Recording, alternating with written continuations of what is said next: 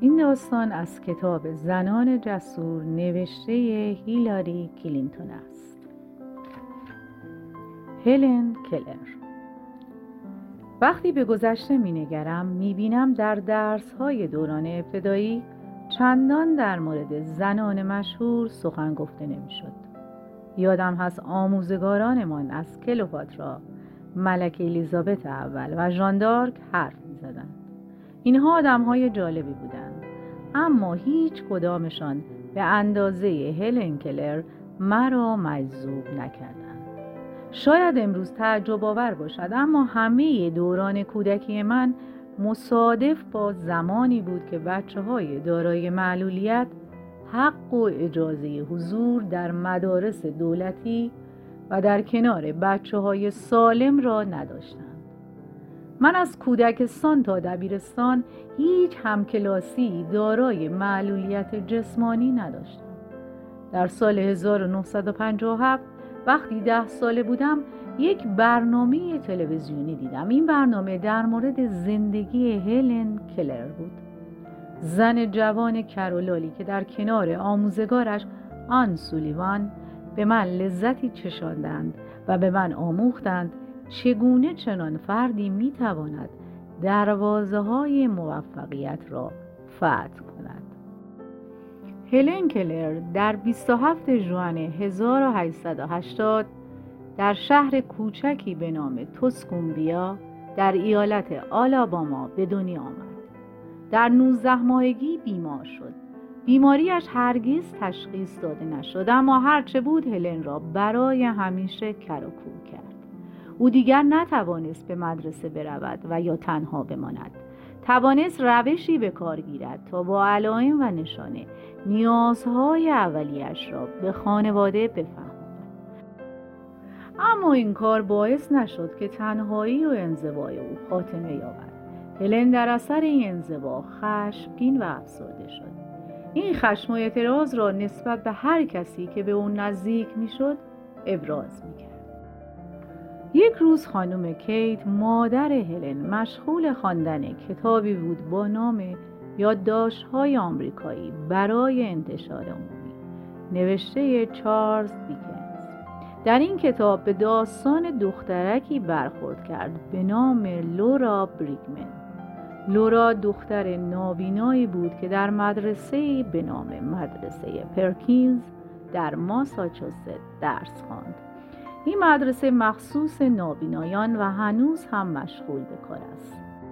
مادر هلن با خواندن داستان زندگی لورا بارقی از امید پیدا کرد. پدر و مادر هلن به تکاپو افتادند تا برای هلن معلمی پیدا کنند.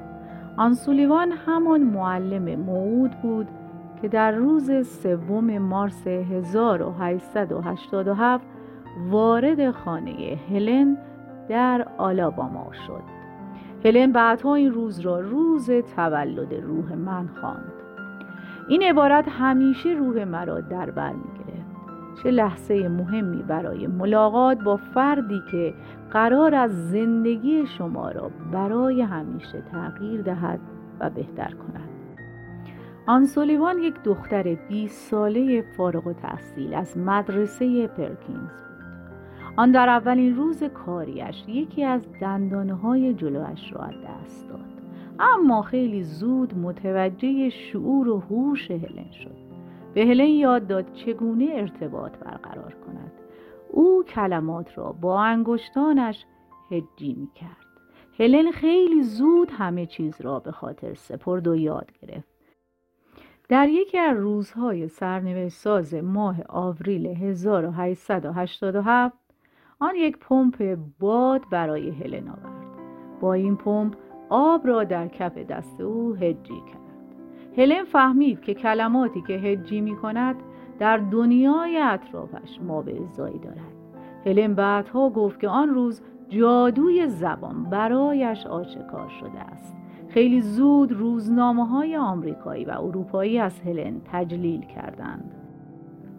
در هشت سالگی در کاخ سفید با گروور کلیولند رئیس جمهور آمریکا ملاقات کرد. وقتی سگ هلن مرد کمک از اطراف و اکناف رسید تا هلن بتواند سگ دیگری جایگزین سگ محبوبش کند. اما هلن از علاقمندانش خواست به جای آن به پسر بچه کمک کنند که آرزوی رفتن به مدرسه پرکینز را داشت. در نتیجه آنقدر پول جمع آوری شد تا آن پسر به مدرسه پرکینز برود و درس بخواند. هلن از همان آغاز مصمم بود که به دانشگاه برود و بالاخره در دانشگاه رادکلیف دانشگاه هاروارد پذیرفته شد. آن سولیوان نیز همراه او در همه کلاس ها حضور داشت. کلمات بیان شده در همه درس ها را با سرعت هرچه تمامتر. در کف دست هلن هیجی می کرد و میفهماند و همه را با خط بریل برمیگرداند. در سال 1904 هلن در سن 24 سالگی فارغ و تحصیل شد. و اولین نابینا و ناشنوایی است که مدرک کارشناسی را از دانشگاه دریافت کرده است. اما دانشگاه به آن سولیوان که همه درس ها را در کنار هلن خوانده و فهمیده بود مدرکی نداد. هلن وقتی هنوز در دانشگاه بود شرح حال خودش را با عنوان داستان زندگی من نوشت و منتشر کرد. چلسی هلن در کتاب ها و فیلم ها چیزی بالاتر از یک قهرمان نشان داده می شود. او زنی است که در برابر همه مشکلات و موانع به طرز غیر قابل باوری مقاومت می کند و این نشان می دهد که هلن حقیقتا بالاتر از یک قهرمان است.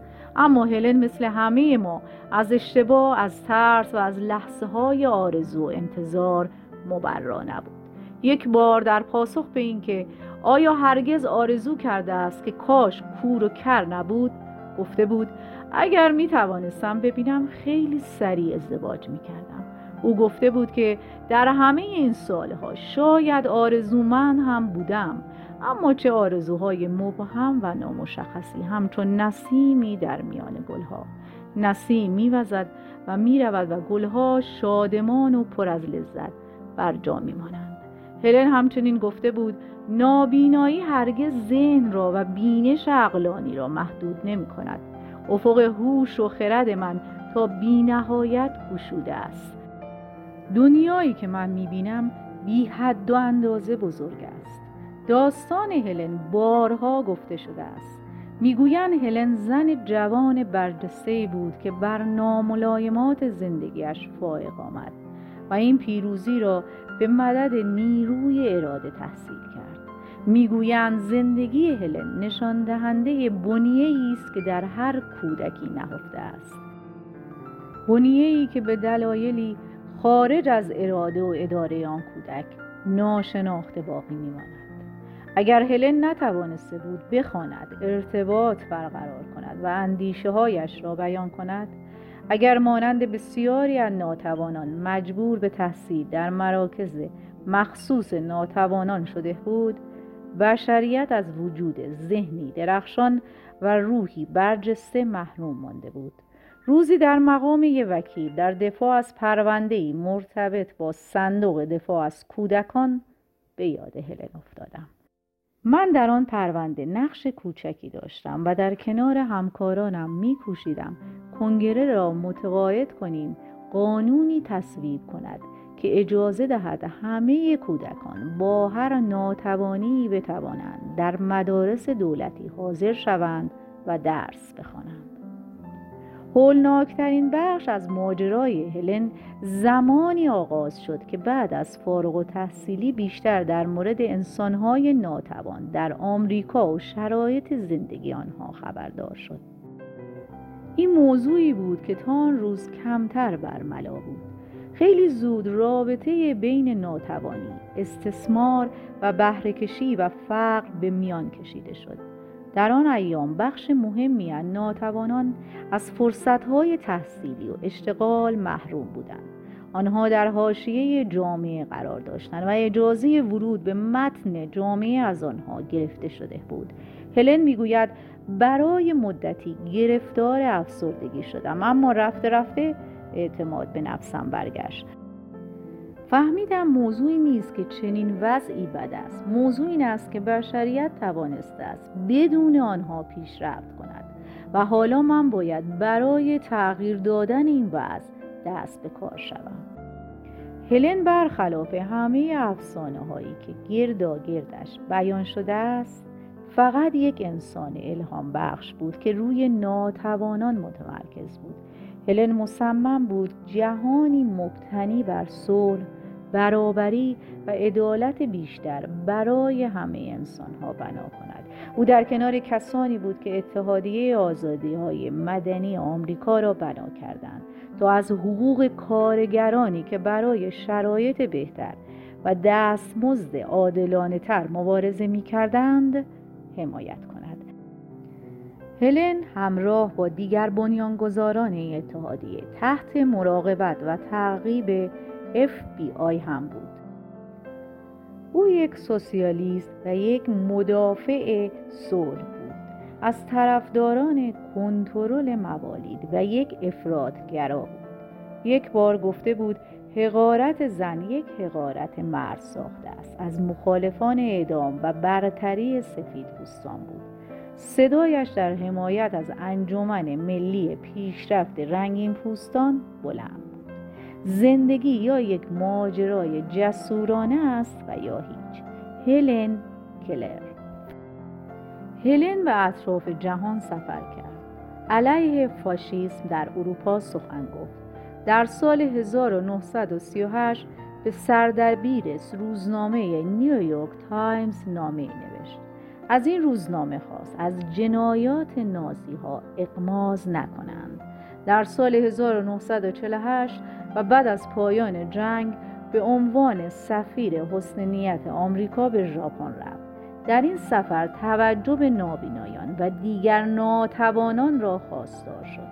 وقتی 75 ساله شد دست به کاری سترگ زد. سفری پنج ماهه و هزار مایلی را در آسیا پیمود تا امید را به کالبد انسانهای نابینا و دیگر انسانهای ناتوانی که ناامید مانده بودند بدمد. هلن به خاطر همه زندگیش مشهور است. زندگی او از هشت سالگی تا زمان مرگش در سال 1968 برجسته است. با این وجود او مثل اکثریت انسان ها و به خصوص مثل هر زن دیگری قابل نقد است. او به سرقت ادبی و تکرار توتی معابانه نظریات اطرافیانش متهم است. انگار یک زن نابینا و ناشنوا نمی‌تواند نظرات خودش را داشته بیان کند هلن وقتی در مورد خودش و مبارزاتش سخن می‌گفت تشویق می‌شد اما زمانی که در مورد سیاست و مسائل اجتماعی حرف می‌زد مورد انتقاد قرار می گرفت.